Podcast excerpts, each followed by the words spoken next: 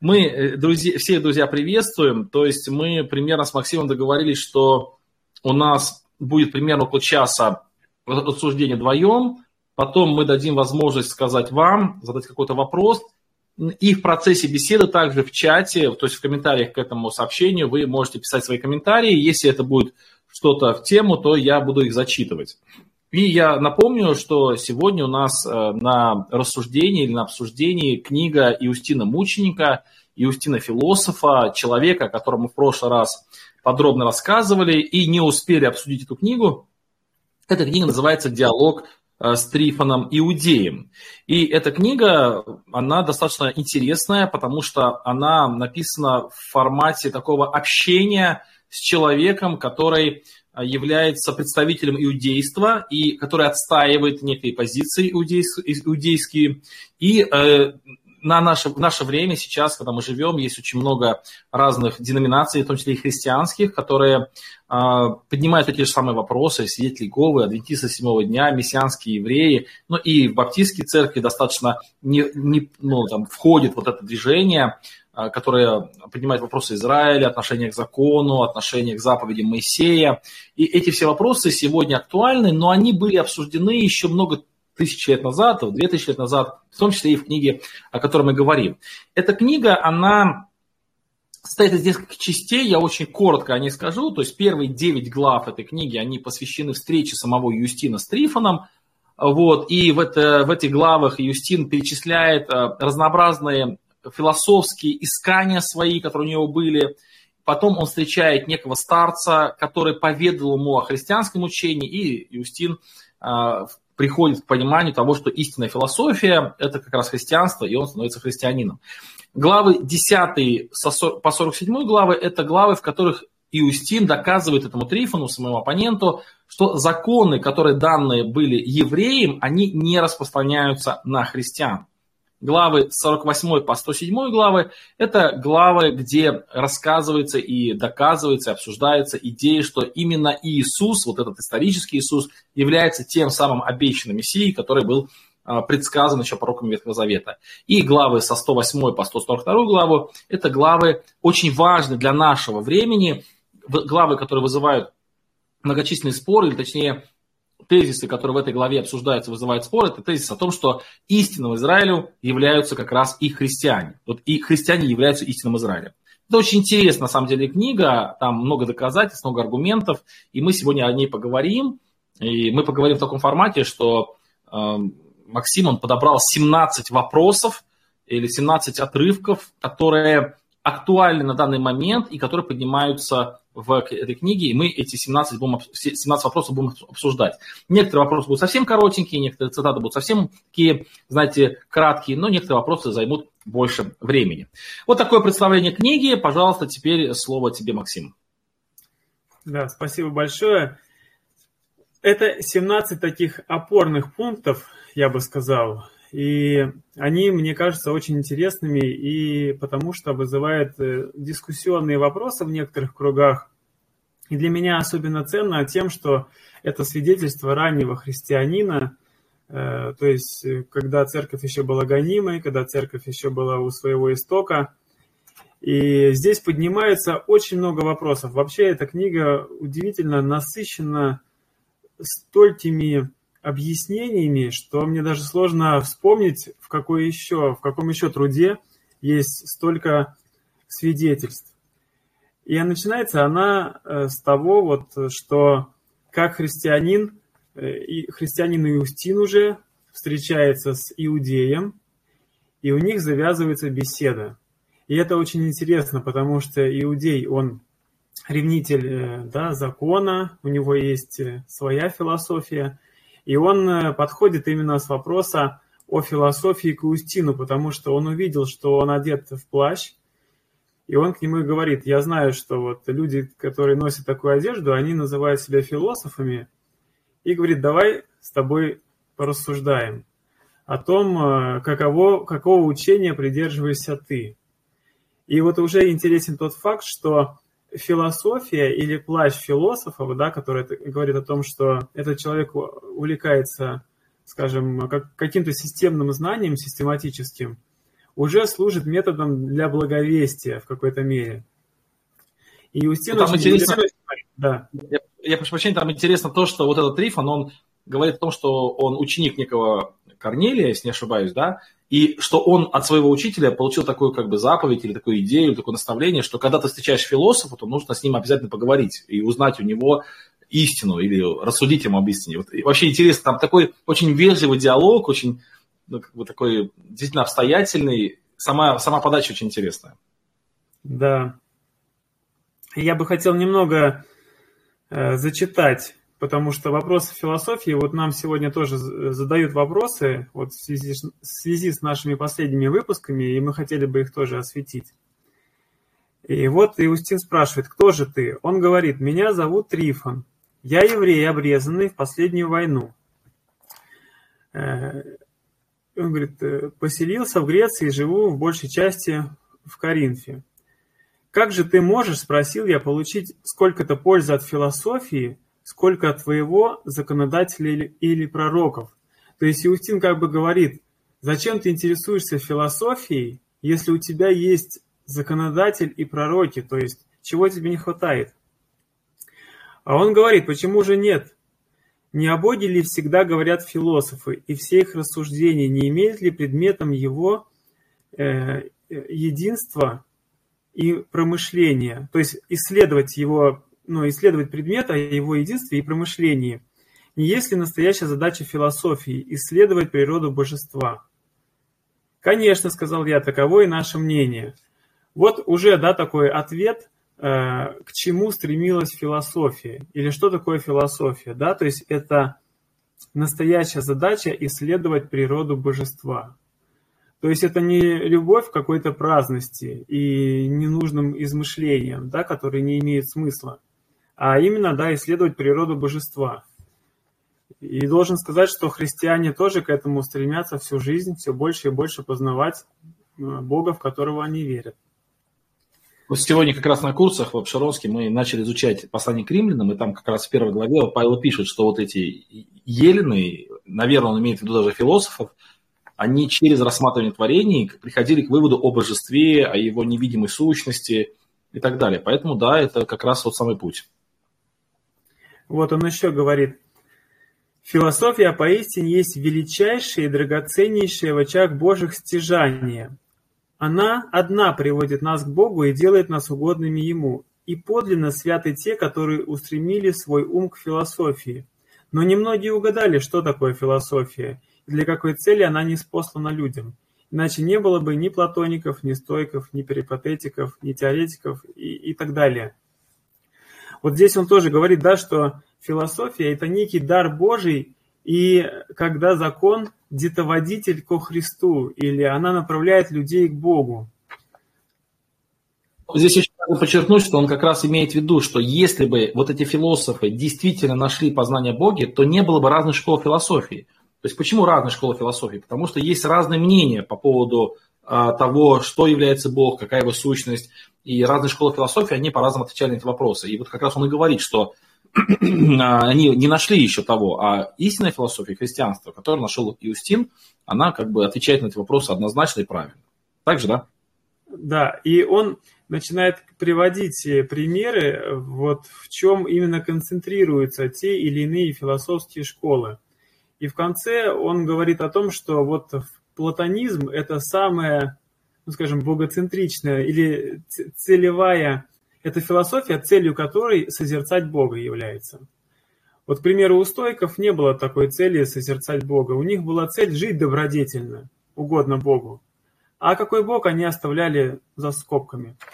А вот уже у платоников было вот ближе приблизиться к истине, и вот ее как-то созерцать, и через вот это созерцание они верили, что они начинают ну, и познавать Бога.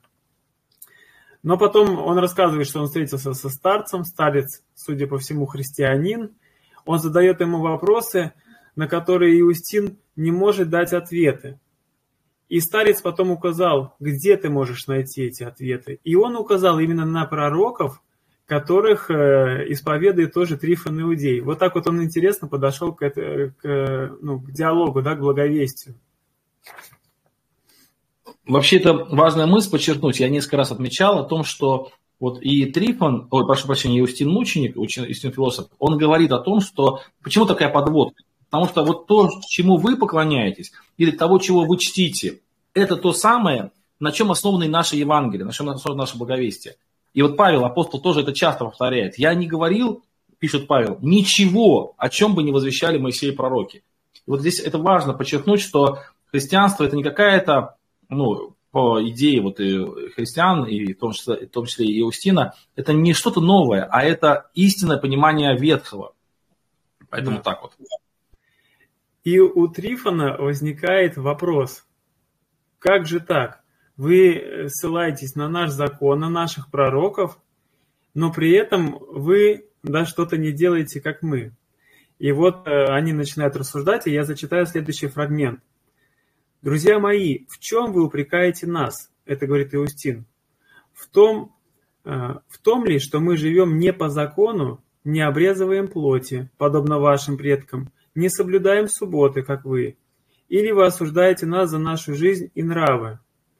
То есть вот уже да, первое свидетельство того, что э, в этом ли вы нас осуждаете, в том, что мы следуем вашим пророкам, веруем в Бога, как и вы, но мы не соблюдаем субботы, не обрезываемся и так далее, ну, не соблюдаем закон в целом. То есть надо вот подчеркнуть, что вот не соблюдаем субботы, да, вот это важная мысль. Потому да. что, например, они говорят о том, что а, несоблюдение субботы – это некое указание э, императора там, в IV веке, он как бы приказал этого не делать. Это практика христианской церкви уже во втором веке была, даже в первом веке это было. Вот, я зачитаю дальше. Э, уже Трифон говорит, особенно же вот что смущает нас. Вы выставляете благочестие свое и почитаете себя лучшими других, но ничем не отличаетесь от них и не превосходите язычников своей жизнью. Вы не соблюдаете ни праздников, ни субботы, не имеете обрезания, а полагаете свое упование на человека распятого и однако надеетесь получить благо от Бога, не исполняя его заповедей. Очень распространенный аргумент, да? То есть э, он не может понять, как это, как это возможно. Да, вот эту же мысль повторяет апостол Павел, что они не, не поняли праведности Божией. В чем смысл, если ты ничего не делаешь, а только полагаешь упование на распятого? Да? Как тогда ты можешь рассчитывать на то, что все будет хорошо? Вот это принципиальная разница между иудейским и христианским мировоззрением. Интересно очень. И вот он говорит, если можешь защититься в этом и показать нам, каким образом вы чего-нибудь надеетесь, когда не соблюдаете закона, то с большим удовольствием мы выслушали бы это от тебя. И тогда, может быть, подобным образом исследуем и прочее. И дальше Иустин отвечает. Наша надежда, впрочем, не через Моисея и не через закон, иначе не было бы различия между вами и нами. То есть так у нас нет различия как бы с язычниками, а так у нас тогда не будет различия с иудеями. То есть тогда непонятно, э, в чем наша разница. Но, э, но я читал, Трифон, что должен быть некогда последний закон и завет крепчайший всех других, который надлежит соблюдать всем людям, желающим получить наследие Божие. Закон, данный на Хариве, есть уже ветхий закон, и только для вас, иудеев, а тот, о котором я говорю, он для всех людей вообще. Новый закон, положенный, э, положенный над законом, отменяет древний, и, за, и завет, последующий подобным образом, уничтожает прежний. Нам дарован закон вечный и совершенный, и завет верный. Это Христос, после которого нет более ни закона, ни постановления, ни заповеди. Он имеет в виду вот э, ветхозаветных вот этих постановлений и заповедей. И он говорит о том, что все, теперь дарован Христос, и во Христе вся полнота жизни. Больше ничего не нужно к нему добавлять. И это наше упование, он говорит. И еще интересно, он, он отмечает, что я читал это в ваших книгах. То есть это не наша какая-то придумка. Ну да, ты знаешь, вот я несколько раз, у меня был диспут с разными представителями мессианских евреев, и вот они утверждают, что вот тот новый закон, о котором говорят пророки, он еще не наступил, этот новый завет не наступил. Это дело будущего. но как раз и христианская позиция, ортодоксальная позиция и вот позиция Юстина, она заключается в том, что как раз он уже наступил. То есть Новый Завет – это Христос, ничего нового, ничего более нового не будет. И Ветхий Завет, он уже не актуален ни для иудеев, ни для христиан тем более. И вот важно ну, подчеркнуть, что эта мысль, она не свежая, не новая. Так мыслили христиане всегда. Еще я хотел бы отметить, что э, толкование Ветхого Завета у многих э, ну, вызывает такой некий страх, да, потому что это такие сложные тексты, и непонятно, как их толковать. И меня удивляет, с какой легкостью или дерзновением толковали эти тексты ранние христиане. То есть, можно сказать, не вникая там в какую-то герменевтику, экзегетику, каких-то еще таких не было институтов, богословских там семинарий и так далее – меня просто удивляет вот красота мысли. Я хочу просто один пример привести, как он доказывает Трифону э, э, пророчество о Христе.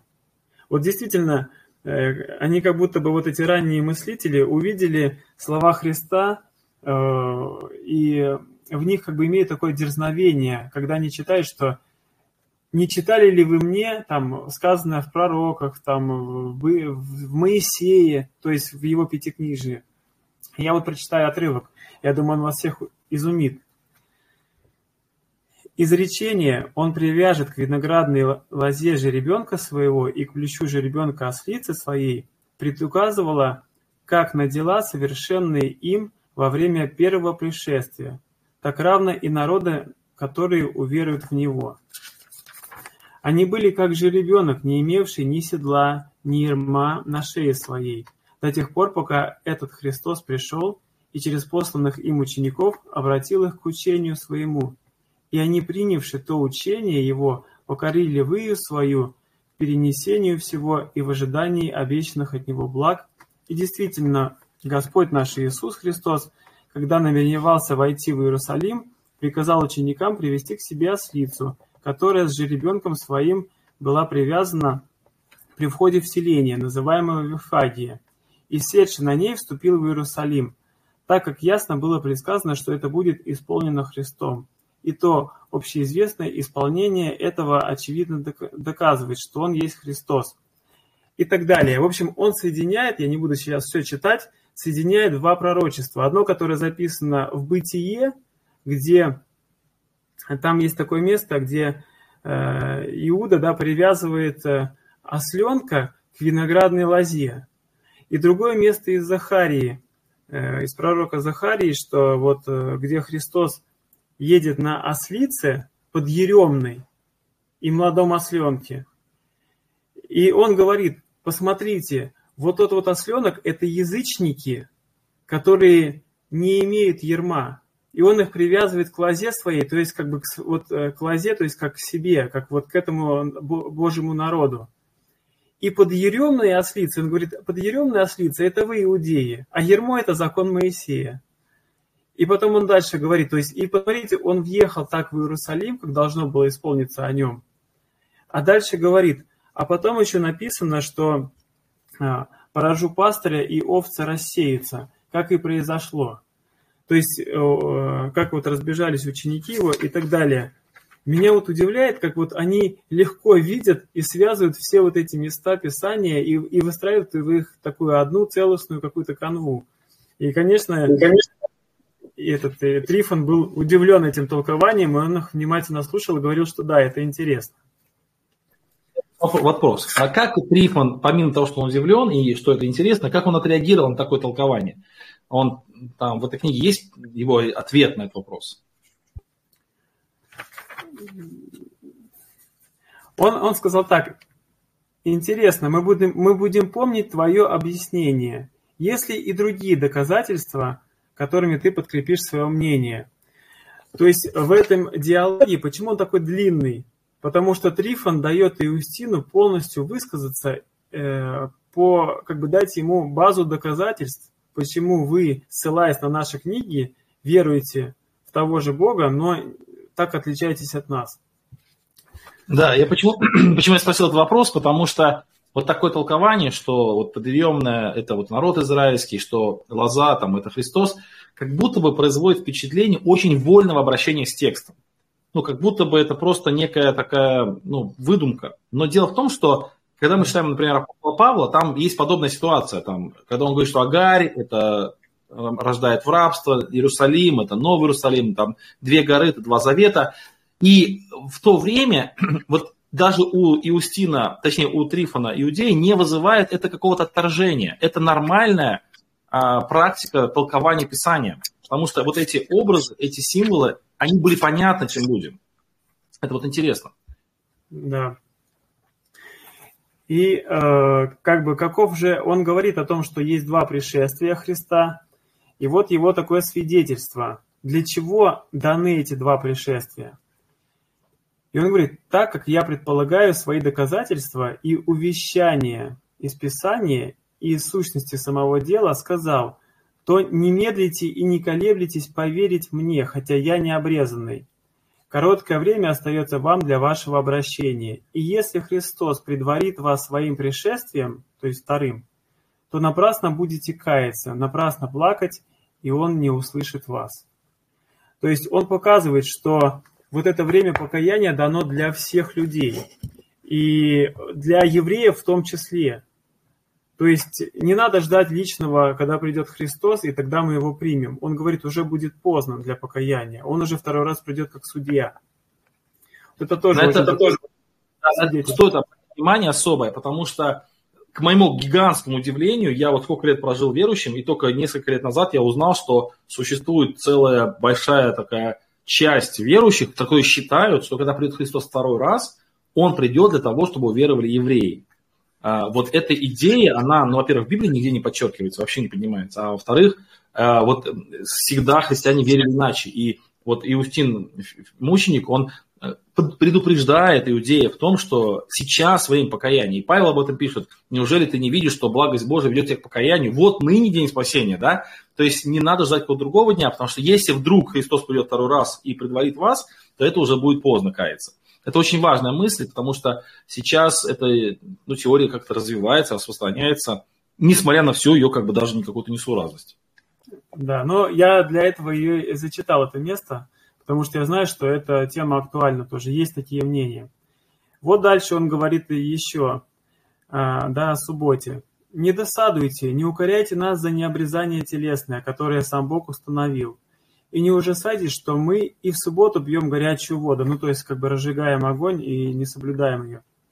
Потому что Бог в этот день управляет миром так же, как и во все прочие.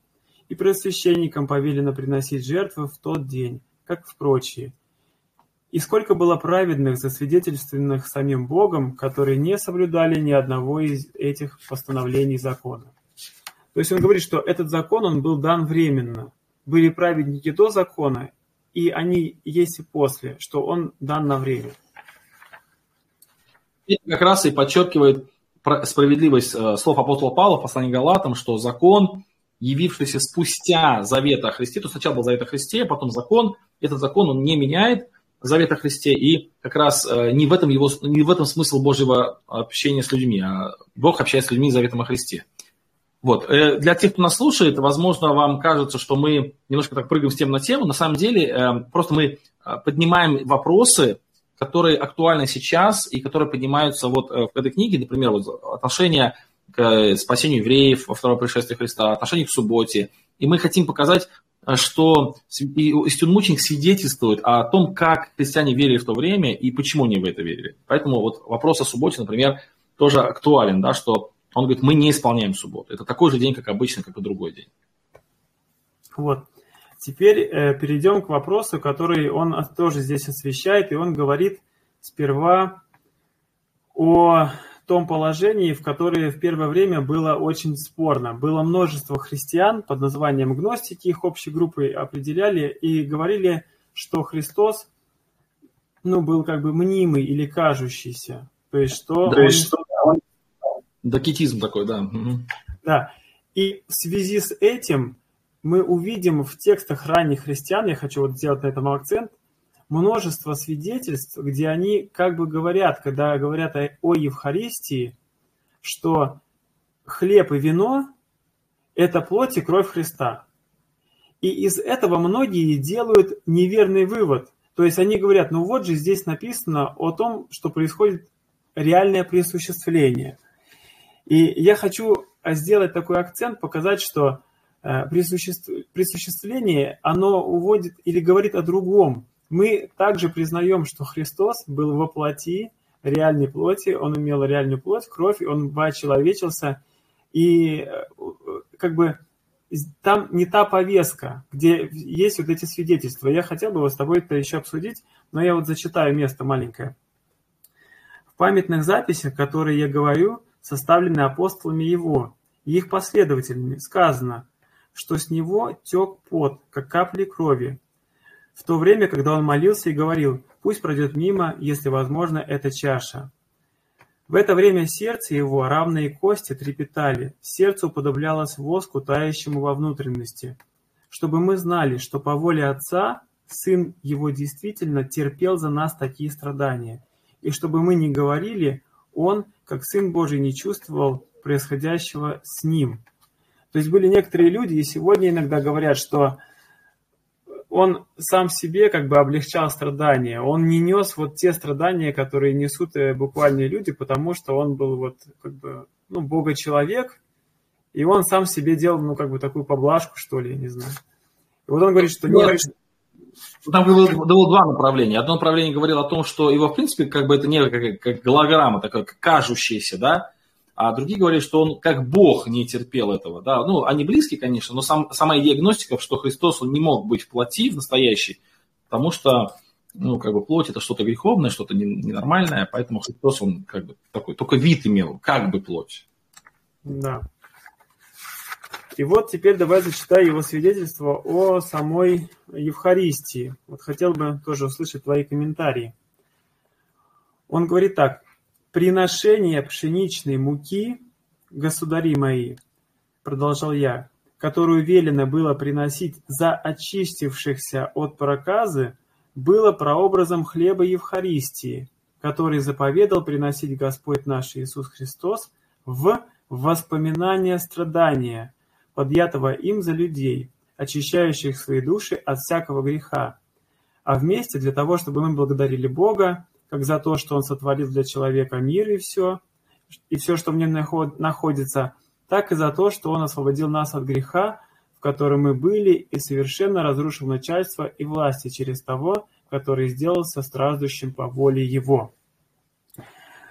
А, обрати внимание, что он говорит здесь, эм, как-то мы привыкли с Агнцем связывать, да, Евхаристию, а он говорит здесь нет. Приношение пшеничной муки, э, вот этот хлеб означает. За что? За то, что мы очистились от греха. А зачем? Как бы, да, воспоминания, страдания и благодарения. Вот, вот присутствуют вот они какие-то две целевые мысли. Первое – это вечная благодарность Евхаристия за то, что он сделал.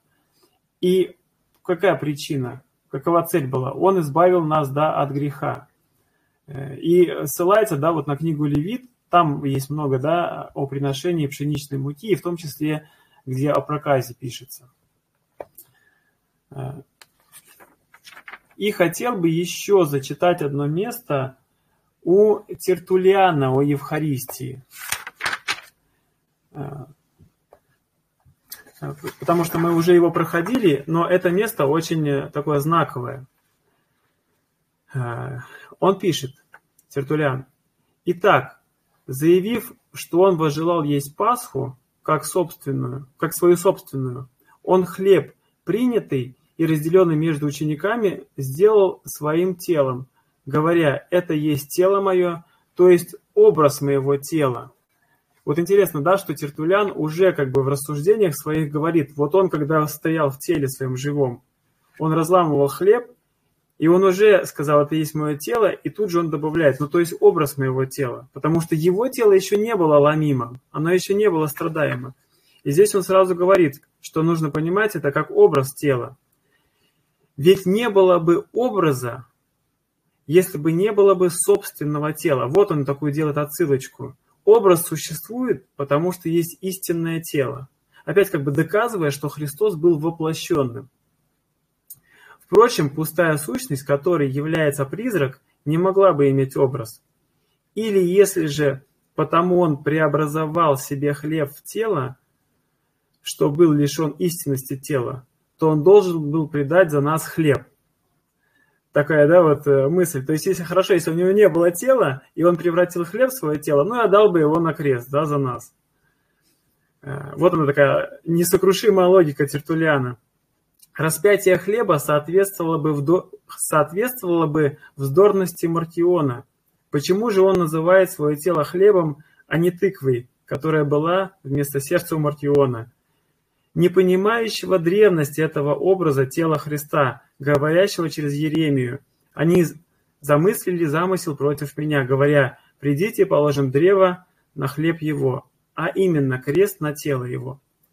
Итак, он, истолкователь древности, достаточно ясно показал, что тогда желал обозначить как хлеб, называя хлебом свое тело, так и упоминанием чаши при заключении запечатленного его кровью завета он подтвердил действительность своего тела. Ведь кровь может быть лишь в плотском теле. Действительно, даже если еретики предъявят нам тело, лишенное свойств плоти, в нем. Если оно не плотское, крови, конечно, не будет. Таким образом, доказательство телесности будет основываться на свидетельстве плоти, доказательство плоти на свидетельстве крови. А признать в вине древний образ крови тебе поможет Исаия. И он вот приводит, вспоминает тот пример, когда он говорит, что в вине э, моет одежду свою. И вот он говорит, таким образом теперь кровь свою осветил в вине тот, который тогда вином обозначил кровь. Вот мы видим, как да, понималось, э, что такое есть хлеб и вино в древней церкви. И мы видим вот это слово «обозначил», то есть знак или образ. Но совершенно это другая как бы теологическая конструкция, о которой нам говорят сегодня, что происходит э, вот эта жертва. Жертва, причем я не понимаю, как может происходить бескровная жертва, когда для чего-то оно должно превратиться в истинную кровь. Потому что без пролития крови, да, не бывает прощения. И Евхаристия совершается для прощения крови. И вот это очень такая странная теология, которая, в принципе, мне, знаешь, вспоминается слова апостола Павла, который говорит, если вы приносите каждый день жертву за грех, то вы свидетельствуете этим самым, что ваши грехи не искуплены, получается. Зачем повторять вновь и вновь вот эту жертву Христова? То есть здесь мы видим, что у Тертуляна совершенно не прослеживается вот эта мысль. Вот как ты думаешь? Ну, вот здесь как раз эту мысль уже поднял, и надо ее немножко расшифровать для наших слушателей, потому что на самом деле, или зрителей, потому что здесь можно легко запутаться. То есть важно, вот, э, когда мы говорим о свидетельствах древних, когда мы говорим о каких-то текстах, важно понимать, в каком, какой парадигме, в каком богословском контексте были рассуждения. И вот не зря мы сказали о, о гностиках или докетиках. Вот это слово докетизм означает кажущийся. То есть они спорили, то есть э, апологеты первых веков, они отстаивали то, что Христос был реален, то, что его тело было реально, что его плоть и кровь были реальны. Они не были кажущиеся, они не были голограммы, они не были какими-то видимыми или образами тела, а это были реальные тело и кровь у самого Христа. И когда вот они говорят об Евхаристии, то они говорят именно в контексте вот этих рассуждений. Так же, Максим, так получается? Вот. И а, вот именно это, так, а, именно вот это и как бы стоит принимать во внимание, когда мы читаем полемику того времени. Конечно же, а, здесь такой, они рассказывают такой образ рассказывают, как вот в Ветхом Завете был жертва Агнец, как в Ветхом Завете были жертвы хлебные, как в Ветхом Завете были вот то, теперь вот они указывают на реальное тело Христа, и теперь Христос как бы связывает э, вот этого агнца или вот эту жертву со своим реальным телом. И, конечно же, в то время вообще в принципе разговора не было о том, чтобы доказывать, что в этом теле Евхаристии присутствует реальный Христос. Это вообще Э, богословские рассуждения значительно более поздних веков, которые э, в своем богословском контексте происходили. И в первых, первых христиане, они вообще этим вопросом не задавались, они не думали об этом. Я не думаю, что мы где-то найдем у первых христиан вообще по этому поводу какие-то рассуждения. Они легко понимали, что вот хлеб, который мы вкушаем, он указывает на Христа, и причем подчеркнуто указывает, а, что он напоминает, что он вспоминает, что есть какая-то вот эта связь, но эта связь далеко не та, о которой, например, говорят там католические или православные церкви сейчас, в другом контексте. Это, мне кажется, важно понять. Так, теперь зачитаю еще один момент о том, еще раз о том, что закон был дан до Христа. Итак, если обрезание началось с Авраама, а суббота, жертвы, приношения и праздники со времен Моисея, и доказано, что они установлены по жестокосердию вашего народа, то все, что должно, то все это должно было прекратиться с пришествием Сына Божия. Мне кажется, такая очевидная, такая элементарная, понятная вещь, и так понимали всегда. И, знаете, самое интересное вот что.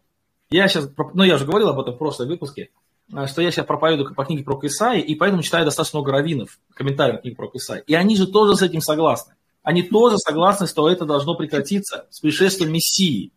Просто надо вопрос определить, кто Мессия. Если мы верим, что Мессия пришел, то все это с пришествием Христа прекращается. Начинается мессианское время, в котором уже этому нет места.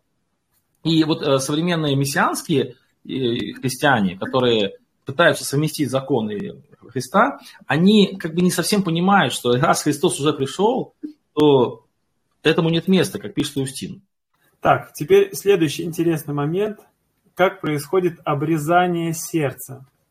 Э, вот некоторые толкуют, что э, крещение производит обрезание, то есть это таинство производит обрезание по ветхозаветному, э, ну, скажем, такому понятию вступления в завет с Богом.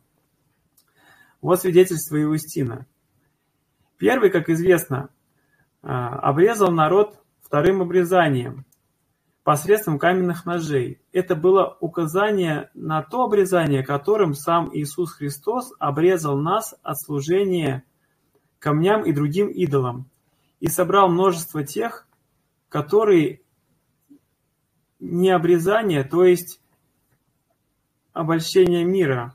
Так, сейчас секундочку и собрал множество тех, которые не от обрезания, то есть от обольщения мира на всяком месте были обрезаны каменными ножами, то есть учением Господа нашего Иисуса Христа.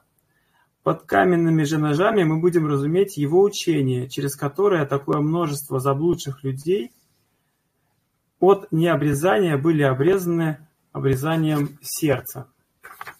И последнее место.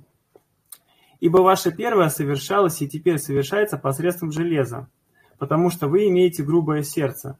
А наше обрезание, второе по счету, так как явилось после вашего, совершается острыми камнями, то есть словами апостолов того краеугольного камня, который отсечен без помощи рук и обрезывает нас от идолослужения и всякого вообще греха. И наши сердца так обрезаны от зла, что мы даже радуемся, умирая за имя того, за имя того превосходного камня, который источает живую воду сердцам, который источает живую воду сердцам, возлюбившим через него Отца всего, и наполняет желающих пить воду жизни. То есть вот здесь он указывает на то, что э, да, как происходит обрезание сердца. Через, через учение Иисуса Христа, да, через Его Слово – никаким другим способом это не происходит. Да, очень хороший, очень хороший текст, действительно просто ставящий на места многие вопросы. Здорово. И в то время как-то это было более, наверное, понятно, потому что действительно э, каменные ножи были камнем, и вот камень Христос, и эта вот аналогия, она была более понятна, чем сейчас. Но он, поэтому и говорит, что каменные ножи э, христианства – это учение Христа. Здесь интересно вообще, можно об этом подумать. Но важно, что в Библии много раз подчеркивается, что мы очищаемся Словом Божиим, а, что бани возрождения через Слово. И вот учение Христа – это есть то, что действительно обрезывает наше сердце, и других способов не существует. И вот с этим он пишет, вот с этим связанное, да, ясно, что никто не ужасает и не порабощает нас по всей земле, верующих в Иисуса. Хотя нам отсекают головы, распинают нас, бросают зверям, в темницы, в огонь и подвергает всяким другим мучениям. Однако, как известно, мы не отступаем от исповедания, но чем более нас так мучат, тем более увеличивается число других верующих и чтущих Бога через имя Иисуса. как виноградная лоза.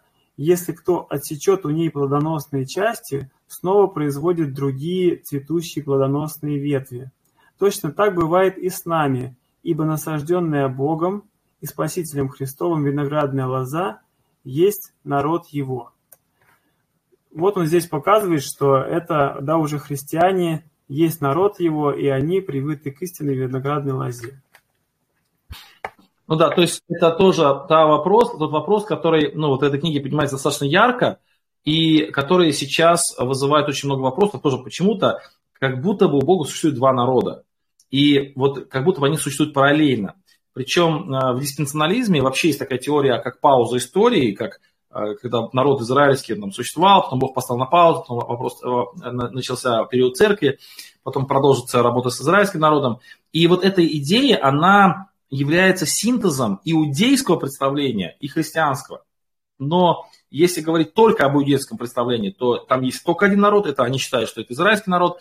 А если говорить только о христианском представлении, то это э, народом, израильск... народом христи... Э, Божьим является все верующие во Христа, то есть церковь. И вот ни о каком совмещении быть речи не может. И вот этот синтез, достаточно искусственный синтез, это то, что ну, как бы сказать, не выдерживает критики, вот и вот Юстин подчеркивает, что это не так. Интересный тут вопрос задает э, Трифон. Э, смотри, но, но спасется ли, спросил Трифон опять, тот, то есть спасется ли тот, по вашему мнению, кто, сознавая, что это верно, признал этого Христа, верует и повинуется Ему, и сверх того захочет соблюдать и эти постановления, то есть постановления закона. Э, Иустин отвечает, по моему мнению, Трифон, такой спасется, если только не будет стараться всячески склонять к соблюдению того же и других людей, то есть язычников, через Христа обрезавшихся от заблуждения, и не будет утверждать, что они не могут спастись, если не будут соблюдать тех постановлений, как и ты сделал в начале нашей беседы, высказывая, что я не спасусь без соблюдения их. А, я не читал это место, но там Трифон говорит, что ты знаешь, ты мне очень нравишься, ты очень приятен мне. Может быть, отложи ты вот этого Христа, либо слушай дальше Платона и философов, либо давай присоединяйся к нам, обрезывайся, соблюдай субботы, и, скорее всего, тебя так Бог спасет, нежели ты будешь вот уповать на Христа. И далее вот он ему говорит – а, Трифон говорит, зачем ты сказал, по моему мнению, такое спасется? Разве есть люди, отвергающие возможность спасения для таких? То есть этим он говорит, что как бы есть христиане, которые говорят, совершенно нельзя это делать. И он отвечает, есть. Они боятся даже иметь общение в беседе или в пище с такими людьми. Но я не согласен с ними. Если кто по слабости духа захочет соблюдать и некоторые какие можно ныне из постановлений Моисея, данных, по вашему мнению, ради жестокосердия вашего, и при этом будет уповать на Христа и исполнять вечные естественные правила справедливости и святости, жить с христианами и верующими, но так как я уже сказал, не будет склонять их обрезываться, э, то как бы в принципе нормально, да, то есть э, Пусть так живет, Бог и то ему как бы дальше откроет. Видно, что здесь э, Иустин защищает вот эту истину, что э, очень опасно, да, опять примагнититься к, к иудаизму, и непонятно тогда, зачем нужен Христос. То есть он говорит, хорошо, он говорит, по слабости духа. Если вы это хотите соблюдать, это значит, вы не утверждены духовно. То есть у вас есть какое-то недопонимание в вере. Вот я так понимаю, вот он объясняет этот момент. Ну да, здесь важно подчеркнуть, что вот и апостол Павел, он тоже не сопротивлялся, например, Иерусалимской церкви, которая там исполняла закон, но он подчеркивал, что на это имеют право только евреи того времени, потому что они выросли в этой культуре, им, им не так легко отказаться от всего этого, так, не, не так просто переступить эту границу. Но апостол Павел категорически запрещал делать язычникам.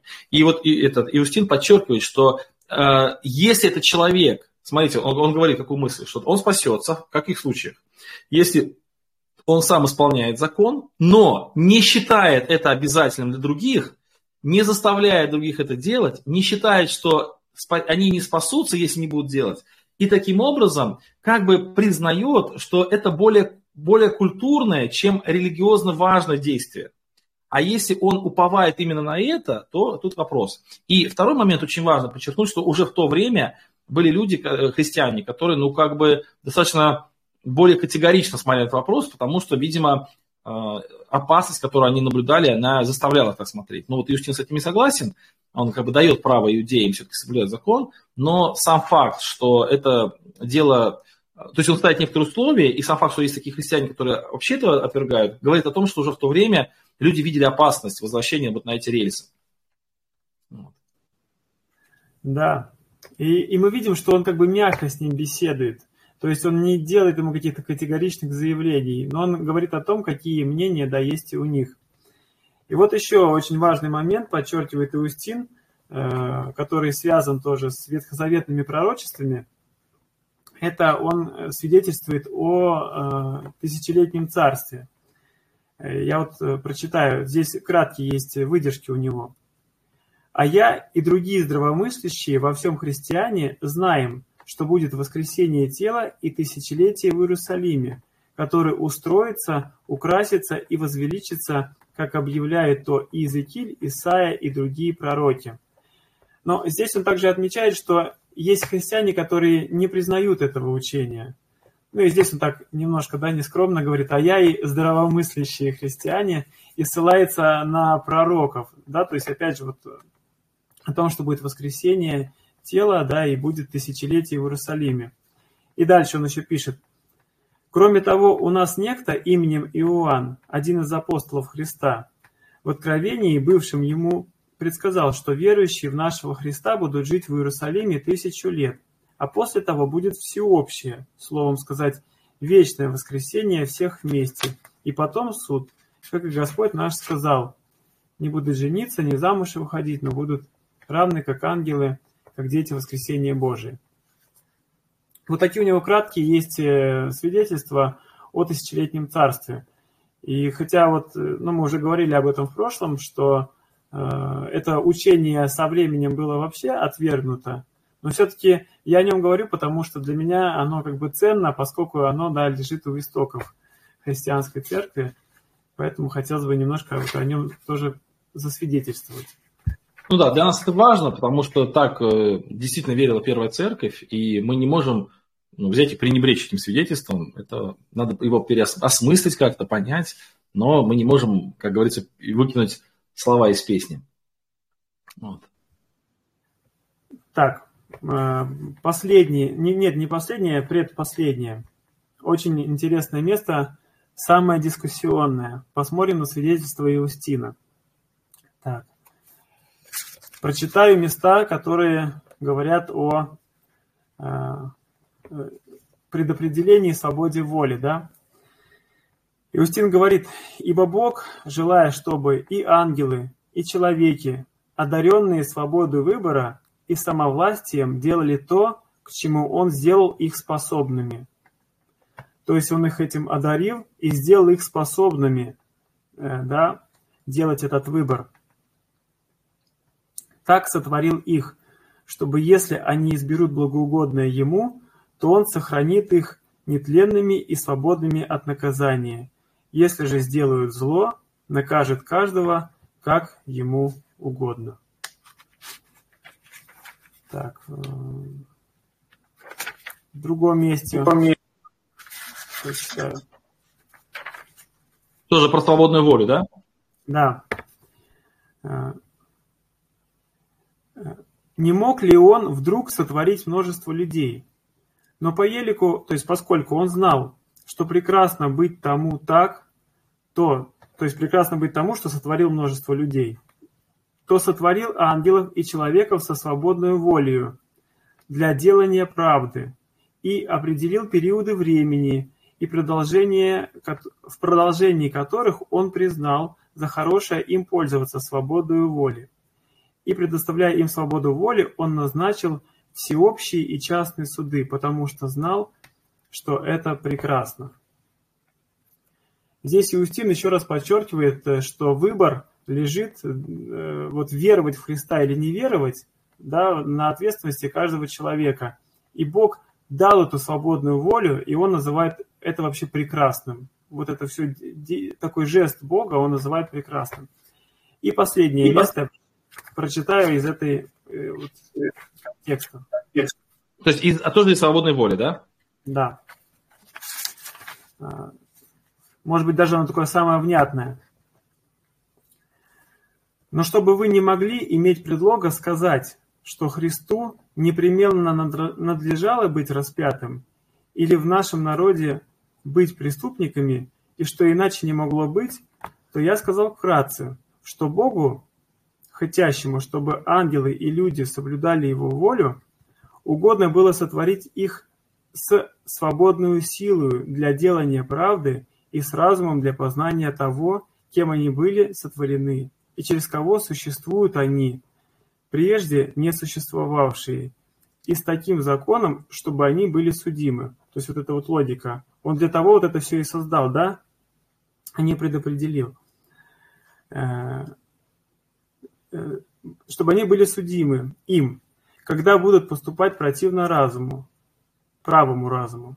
И по нашей собственной вине мы, и люди, и ангелы, будем обличены за грехи, если не поспешим раскаяться. Если же Слово Божие предсказывает, что некоторые люди и ангелы будут наказаны, то это потому, что Бог предузнал, что они непременно сделаются нечестивыми, а не потому, что Он сделал их такими.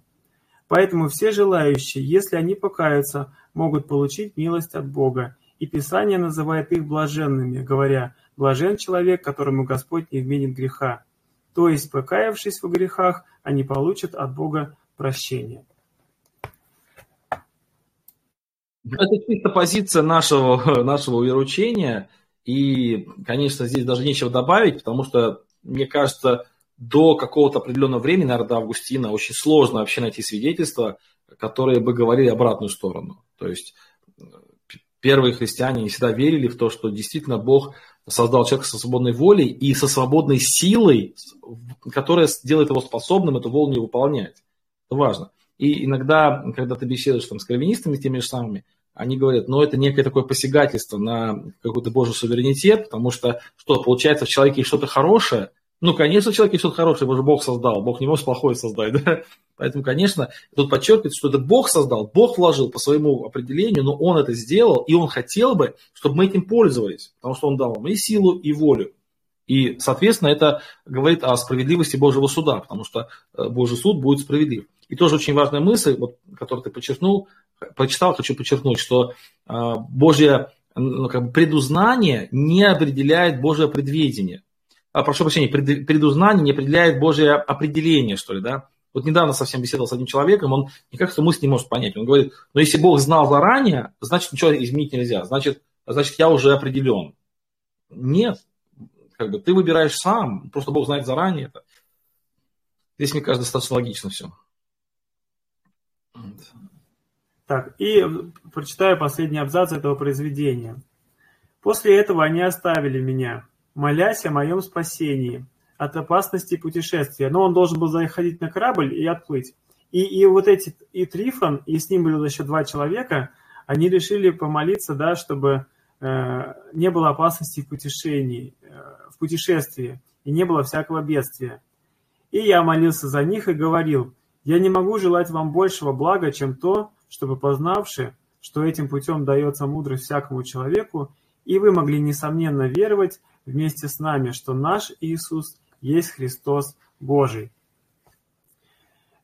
Э, то есть вот такое прекрасное завершение да, их э, такого диалога, даже не диспута. И хотелось бы да, вот, э, завершить таким вопросом да, и поразмышлять, оттолкнувшись от этого вопроса. Я зачитаю вопрос. Написал один брат. Он пишет такой вопрос. Какое влияние оказала греческая философия на отцов церкви? Он пишет, что вот Тертулян относился к ней с критикой с большой. И каков вот наш, видимо, взгляд на философию, да, то есть полезная это или не полезная вещь для христианства? Я хотел бы для себя отметить, что не, не для себя, а вообще вот высказать в аудиторию такую мысль. Да, пожалуйста, попробуйте ее услышать. Первое, когда мы читаем в Священном Писании, вот в Новом Завете, слово философия, где оно встречается – оно встречается, ну, как бы в негативном контексте, что вот э, из философов-стоиков, эпикурейцев вступили в, с Павлом там в спор, назвали там его суесловом и так далее. И потом еще мы читаем, да, в послании Кол Колосина, по-моему, что никто не увлечет вас философию. И сразу представляется у людей, Э, ну, первое такое ощущение, что философия – это что-то опасное и противное Богу и его ученикам. Но если мы посмотрим, Павел сам пользовался философией. Причем он активно пользовался, э, потому что философия – это философия, это любовь к мудрости. То есть и сам Христос назван мудростью. И христиане, которые любят Христа, которые хотят его познавать больше, по сути, они тоже любят мудрость и хотят в этой премудрости все больше и больше укореняться. И вот интересно, апостол Павел же э, где-то э, говорит, что мы проповедуем мудрость. Можно даже, э, вот так сказать, он, он проповедует определенное тоже учение. И вот христианство понимало, что оно истинное, как бы даже философское учение. Почему философия греков, вот говорят, это философия греков? Еще даже Цицерон сокрушался, почему греки дошли до таких мыслей. Но ну, не потому, что в греках какая-то есть сакральность в их народе. Просто они первые продумывали, продумывали вот эти вопросы, вот я так понимаю этот момент, греки продумывали вопросы о Боге, о смысле жизни, о душе. И они поставили эти вопросы перед человечеством. Но они, по сути, ответы оставили вакантными, потому что они жили до Христа, но не мог Платон никак изъяснить, не мог дать Платон истину.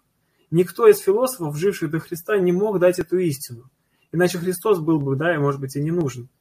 И поэтому, когда мы видим нечто схожее, я вот противник того, чтобы думать, что христиане пользовались философией. Наоборот, они просто там, где эти философы говорили вот истину, вот попали, Бог даровал откровению. И Павел говорит, как и ваши говорят, мы его род. Он цитирует «И мы существуем и движемся». Это цитата философа. Там «Худые сообщества возвращают добрые нравы». Это цитата философа. И он много, много раз использует мудрость, понятную для людей, чтобы вот адаптировать вот это вот как бы, да, теологическое учение. И я вот вижу, что философия – это просто язык, это терминологический аппарат, которым мы мыслим. И поэтому Э, и философия – это какое-то структурное знание, целостное. И вообще, даже если кто-то и говорит, что нам не надо пользоваться философией потому-то, потому-то, потому-то, это говорит о том, что у него тоже есть своя философия, у него тоже есть какой-то свой целостный выстроенный такой круг мыслей, э, который э, содержит вот этот тезис, что философией какой-то чужой пользоваться не надо. Но у нас у всех есть своя философия, только у кого-то она может быть, такая противоречивая, рваная, неосмысленная. А есть учение. Почему мы слушаем ученых? Почему мы слушаем каких-то вот людей, которые посвятили себя изъяснению какого-то учения? Потому что они взяли и структурно все изложили, они в этом потрудились. А это и есть философия, да? Мыслью значит философство, философство значит мыслью. Ну, как бы так вот я это понимаю. Да, ты знаешь, я хотел бы добавить такую вот важную как бы, мысль, что вот, когда Павел в послании к Колоссянам пишет о том, что дабы кто не увлекся всякой философию, он добавляет философию, которая по стихии мира, а не по Христу. То есть он как бы показывает, что именно Христос и есть ответ на все философские вопросы. Вот очень важно, мы сказал, что философы, они задали вопросы, а ответы остались вакантными. Почему? Потому что эти ответы, они во Христе. И вот когда мы говорим о книге а, «Диалог с Трифоном и Иудеем», то у иудеев тоже есть определенная философия. То есть она построена на определенных мыслях, но она не приводила их к Христу, она увела их мимо Христа. И поэтому она ложная философия, поэтому она губительная философия. И да, у них есть очень, когда слушаешь тех же раввинов современных, там читаешь их Мидраши там, или Талмуд, это очень глубокая, очень такая интересная, достаточно непротиворечивая такая идея, но она не во Христе, она не во Христе. И, следовательно, она ложная. Следовательно, она только кажется непротиворечивой. Поэтому христи... вот Христос – это и ответ на иудейское мировоззрение. Вот ко Христу должно прийти все исследование Ветхого Завета. Это и ответ и на философские изыскания греков. То есть Христос как бы центр, который отвечает и грекам, и иудеям. И поэтому Павел говорит, для еленов это э, безумие, а для иудеев это, как он пишет, э, вылетело с головы, для одних... Э, сейчас, ну ладно, вообще вы поняли, о чем я говорю. Вот, уже вечер, уже сегодня было много курсов. То есть, ага, то есть, ну, короче, вы поняли, да, там, что для одних это то, других то. Вот, а Христос... Да. Вот момент, вот смотрел лекцию у Андрея Баумейстера, он такую мысль сказал, прямо, ну, драгоценнейшую. Он говорит, что философия как система знаний, и он разбирал доказательства Ансельма Кентерберийского, угу. И он говорит, вот один человек ему отвечает, я считаю этот аргумент просто блестящим, ну, просто непоколебимым. Он говорит, ну, при этом ты веришь в Бога? Он говорит, нет. И вот здесь самое интересное, что э, знание оно не давлеет над волей. Оно просто раскрывает или показывает человеку э, истинность каких-то доводов. Но к вере не приходит через знание, или к вере да. даже не приходит через философию, но она позволяет человеку сделать добровольный выбор. То есть она не говорит, верь вот так и вот так, потому что так написано или так сказано. Как раз таки наоборот, изъяснение вот, учения, показывание его вот глубины, его красоту, оно делает этот процесс максимально легким и, и приятным для приятия. Вот такая вот хорошая мысль. То есть, что э, хорошо понятое учение, оно делает человека свободным, да, даже для того, чтобы уверовать или не веровать. То есть все равно, потому что вера, она лежит глубже, чем э, в мыслительном аппарате. Сто процентов, да. Мы на курсе апологетики это подчеркиваем, что апологетика, она э, занимается рациональным обоснованием веры, но это не является как бы, все-таки тем доказательством, которое рождает эту веру. Ну хорошо, смотри, э, как-то неожиданно прошел ровно час, вот мы начали в 33 минуты, и 30 минут, 30 минут уже прошло, я думаю, что этого достаточно. Здорово, что мы уложились в этот час э, поговорить об этой книге. Давайте подведем некий итог, э, что эта книга написана во втором веке Иустином мучеником, Иустином философом, которой он достаточно подробно поднимает все те вопросы, которые сейчас возникают у людей, которые интересуются вопросами совмещения иудаизма и христианства. Если вдруг у вас есть такие вопросы, если вы заинтересованы этой темой, и я надеюсь, что наш вот подкаст и наша беседа с Максимом, она побудет, побудила вас или побудит вас познакомиться с этой литературой. Она важна, что это очень древняя книга, написана на заре христианства, что она достаточно подробная, она не написана в духе какого-то критиканства, там нет такого, знаете, а, какого-то ну, унижения, что ли, иудеев. Там очень вежливо все, очень с любовью, там, с молитвой друг о друге. Поэтому эта книга заслуживает большого внимания для тех, кто интересуется этой темой, и мы такое введение ей сказали. Теперь мы поступим таким образом. В чате вопросов не было. Ну, кстати, мы с вами ведем в Телеграм-канале. Здесь сразу меньше слушателей, в Ютубе сразу больше. Но потом я выложу эту запись в Ютуб, и там, я думаю, наберется количество. Но в прямом эфире не так много людей, там 100 с чем-то человек. Хотя для Телеграма это хорошо. Но в чате нет вопросов. А если есть какие-то вопросы, друзья, здесь вот сейчас можно задать прямо сейчас, вы можете поднять руку. Давайте такое правило. Там, когда вы в центре у вас кружочек такой, вы нажимаете, поднимается рука, я даю вам возможность говорить, а, вы опять нажимаете в центр и уже говорите. Вы начинаете с того, что вы представляетесь, как вас зовут, потом говорите, откуда вы, и потом ваш вопрос. А, если вопросов некоторое время не будет, то мы будем заканчивать, а, вот, не будем затягивать специально, но тем не менее, пожалуйста, если есть какие-то вопросы, поднимайте руки, и я дам вам возможность. Пока я таких не вижу, потому что... И, кстати, иногда бывает проблема Телеграма. У нас только что была подростковая школа, буквально полчаса назад закончилась, и там тоже подростки тянут руки, и мне говорят, мы тянем руки, мы тянем руки, они пишут в чате, а я не вижу этого. И, видимо, какая-то проблема Телеграма, но тем не менее. Так, пока еще никого нет. Давайте минуточку дадим возможность вам. Пока вот люди тянут руки, Максим, вот как ты думаешь, какую следующую книгу мы с тобой будем изучать и о каком, о каком человеке поговорим? Сергей Лихих поднимает руку. Пожалуйста, Сергей, говорите. Представьтесь, откуда вы? Сергей? А, Сергей, если хотите сказать, нажимайте на кругляшочек в серединке, на зелененький, и микрофончик. Вот, все, получилось. Говорите.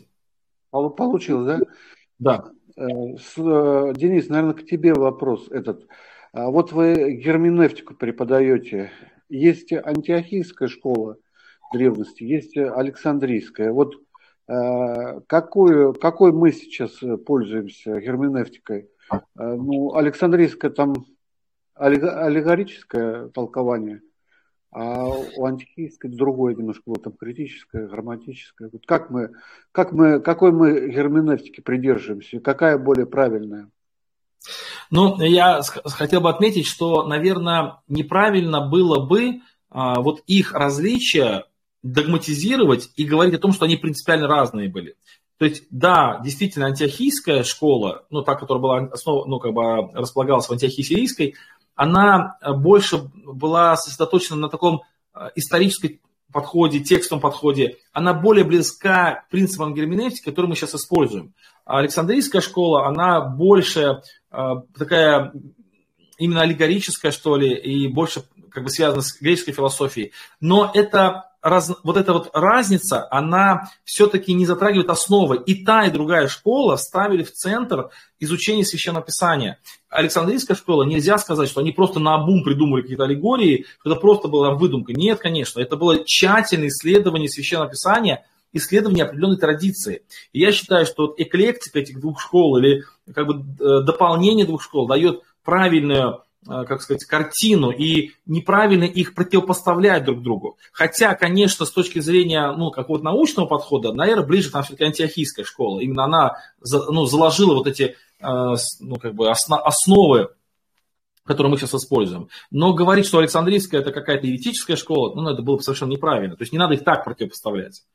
Пока, может быть, там никто не тянет руку, если ты не видишь. Не видишь. Нет, Егор и Павел, они тянули руку, сейчас я и Егору дал добро, и Павлу дал добро, кто-то из них может включиться. А ты пока скажи свою мысль. Да, я хотел бы сказать, почему, чем для меня ценное писание ранних христиан. Вот э, личное свое такое, да, свидетельство. О том, что если мы говорим о богословии, то я считаю, что вот э, когда часто говорят святые отцы, я к святым отцам отношусь, вот честно говоря, как к чему-то даже третьестепенному или далее. Почему? Потому что святые отцы – это уже как бы мыслители IV века, когда церковь стала ну, вот, имперской, когда там уже ну, нарушилась ее оригинальная структура, да, вот ее оригинальная аутентичность. И я считаю, что то богословие, которое они имеют, оно уже вторично к тому богословию, которое было в первые века. Потому что первые века богословие исходило исключительно как-то из текстов, вот из, из текстов Нового Завета, а, э, ну, или которые в будущем стали да, текстами Нового Завета, исключительно из Писаний апостольских. А уже богословие IV э, века, оно больше действительно стало каким-то таким вот, э, может быть, нагроможденным, оно исходит от позиции того, что уже церковь государственная и так далее. То есть это уже какое-то вторичное. Вы знаете, есть еще, например, философия. Вот есть оригинальные труды философов Платона, Аристотеля, Стойков. И есть уже потом э, в дальнейшем философские какие-то труды. Вот я считаю, что это уже тоже какая-то вторичная. Лично у меня вызывает интерес только вот первые, да, допустим, авторы. Почему даже их интересно или даже полезно почитать христианину? Потому что они э, попадут сразу в культурный контекст первого, второго века и так далее, потому что это было базовым образованием, это было языком, это было вот инструментом. И, кстати говоря, я многие вещи в Священном Писании стал понимать лучше, потому что я стал понимать, что имелось в виду. Вот более четче, более четче. Поэтому вот как философия есть первичная, вторичная, так и учение ранних мыслителей и отцов церкви. Отцы церкви это уже что-то да, вторичное, то есть это не основа. Вот почему для меня имеет важность именно писатели первых трех. Очень хорошая мысль, спасибо. Итак, я дал добро говорить Павлу, дал добро говорить Алексею Горлову, дал добро говорить Игорю и Прохорову Александру. И, друзья, давайте экономить время, у нас очень мало времени осталось, буквально несколько минут. Пожалуйста, скажите ваш вопрос, коротко, конкретно, но вначале представьтесь и э, откуда вы тоже скажите. Пожалуйста, кто готов из вас? Я перечислил. Братья, мир вам. Mm-hmm. Алексей Гурлов, э, Воронежская область. А, но у меня больше, наверное, не как вопрос, хотя, может быть, в конце чуть-чуть вопрос, как вы тоже прокомментируете. Ну, очевидно, что вот, вот эта попытка перетягивания а, Христа, что вот э, иудеи смотрят на Мессию, что вот он а, приш, пришел для них, только для них – или мы, как уже христиане, вы эту тему немножко обсуждали, тоже рассматриваем и его э, пришествие, явление, да, что он э, приходит, чтобы спасать нас и как христиан. Ну, наверное, это исход из той причины, что вот трудно понять, а кто он, Мессия. Вот это очевидно связано было с трудностью понимания вообще Мессии, для чего он пришел. И вот важно это посмотреть, наверное, хорошо.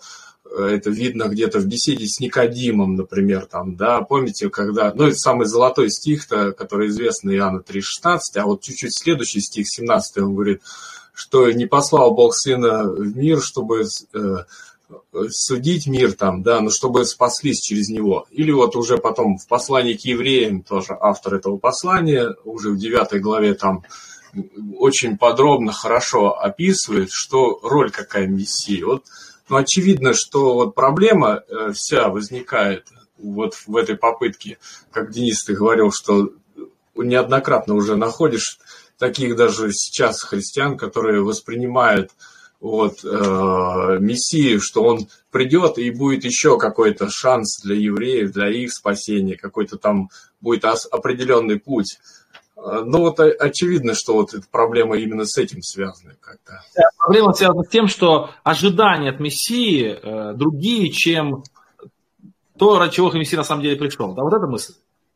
Да, да, да, да, да. да. Нет, то есть мысль такая, что если Христос не сделал то, что мы ожидали, значит, он придет либо еще раз, либо придет какой-то другой Мессия, потому что, в принципе, мы не дождались того, чего, ради чего он э, должен был прийти. Там политической свободы, какие-то там и так далее. Ну да, да. Ну вот к, к, евреям он там говорит, во второй э, раз явится уже не для спасения, да, а для, а, не для, не для прощения грехов, там, да, вот это вот мысль.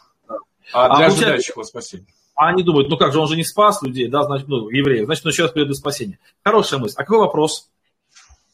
Ну, не, ну вот в этом вопрос, что, наверное, и вот пытался он объяснить евреям того времени, да, вот по, судя по книге, а кто же он есть, Мессия, да. чтобы они точнее поняли, да, и вот как бы так, да. Это очень хорошая мысль. Да, отлично, спасибо, спасибо, Алексей. Пожалуйста, давайте еще пару человек. Есть там, э, может быть, Александр Прохоров, может быть, Игорь. Игорь, пожалуйста, я смотрю на микрофон. Я включил Игорь Лагути, это Германия, под Гамбургом. Я живу, хотя мы жили раньше в Макеевке. А крещение принял в Ростовской области, Новочеркасске. Вот. Я никогда серьезно не относился к философам. Единственное, меня что заинтересовало, я узнал, что самым главным врагом Адама Вайсхаупта, ученики которого совершили французскую революцию и последователи совершили Октябрьскую революцию – был э, его главным оппонентом при жизни был Иммануил Кант, который это написал там 4 или 6 доказательств существования Бога. Вот. И меня как-то руки не доходили почитать. Так э, выходит, стоит все-таки изучить его, Иммануила Канта. Ну, ты знаешь, Иммануила Канта не так просто изучить, как кажется. Вот. Он написал достаточно трудные э, произведения, там, критика чистого разума и практического разума критика. Но это непростые книги, честно говоря. Да, с точки зрения банальной эрудиции, не всякий индивид, э, как там абстракты, я не помню когда. Да. Но это очень простая фраза, посмотрите все, что пишет там. А, метафизирующий абстракции его. Да. Хорошо, пожалуйста, еще есть мысли какие-то, друзья, у кого-то? А если нет, то мы будем заканчивать. Я сейчас нахожусь на курсе в городе Обширонске. У нас был сегодня целый день курсы, потом вечером подростковая школа. Сейчас мы с Максимом поговорили, поэтому уже достаточно поздно времени. А, в любом случае, огромное спасибо, Максим, за интереснейшую беседу. Так, у тебя ага, все нормально со связью. Ты не сказал о том, какую книгу мы будем изучать дальше или какого апологета мы будем изучать дальше. Как ты считаешь? Ну, я, честно говоря, не думал еще об этом. Хорошо. как есть. Да, но на следующей неделе у нас не получится встретиться, потому что будут продолжаться курсы, здесь очень большая загруженность, и, а, наверное, мы тогда перенесем где-то на, уже на март, у нас есть время подготовиться. Друзья, это, вот этот эфир будет выложен в YouTube на мой, на мой YouTube канал, он будет здесь также подублен в моем телеграм-канале. Если есть вопросы, пишите в комментариях. Мы с Максимом все вопросы читаем, и на какие-то вопросы можно сразу ответить, какие-то вопросы мы запишем на будущее. Сейчас огромнейшее спасибо всем, кто присутствовал. Максим, тебе тоже спасибо. Да благословит Господь всех. У меня а, вопрос. Да, да. Вопрос. А, может быть, кто-нибудь напишет э, пожелание, кого бы мы, может быть, рассмотрели? Как Было бы очень здорово. Да. Если у вас есть пожелания, или, может, два варианта. Либо пожелание какого-то конкретного апологета, да, первых трех веков, либо, может быть, у вас есть какой-то вопрос, э, ну, какая-то тема, и мы бы сказали, кто из апологетов эту тему рассматривает, например, вот так может быть. Ну, да, либо, о, отличная мысль, да. Да, либо самого апологета, либо тема. Все, хорошо, на этом все. Все, до встречи. Спасибо, братья, доброго вечера вам. Богом вам всем.